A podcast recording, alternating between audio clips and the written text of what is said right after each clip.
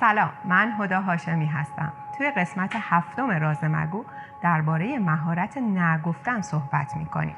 خانواده ها چطور این مهارت رو به بچه هاشون آموزش بدن؟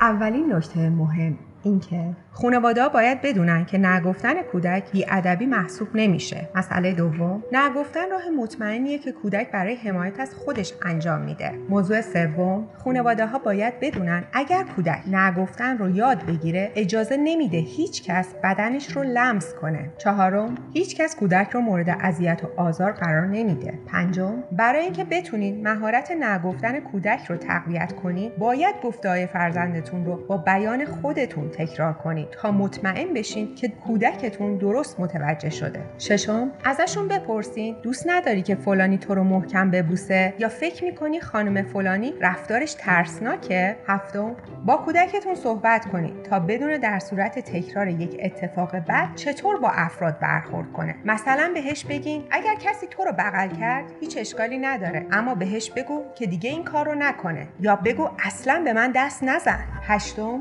به کودکتون یاد بدین که اگر کسی بدنش رو لمس کرد یا شوخی فیزیکی با بدنش انجام داد داد بزنه بگه نکن. نهم این موقعیت ها رو با کودکتون تمرین کنید بهش بگین جلوی شما با صدای بلند بگه به بدنم دست نزن. من از این کار خوشم نمیاد. دهم به بچهاتون حتما یاد بدین. اگر احساس ناامنی کرد می‌تونه این موضوع رو با شما در میون بذاره. یازدهم آمارها نشون میده که کودکان قبل از اینکه مورد سوء استفاده قرار بگیرن حداقل با چند نفر در موردش صحبت کردن. و مشورت کردن. و نکته آخر این که بچه ها باید یاد بگیرن که هر چیزی رو نمی‌تونن به دست بیارن و بعضی وقتا اونها هم باید از شما نبشنون.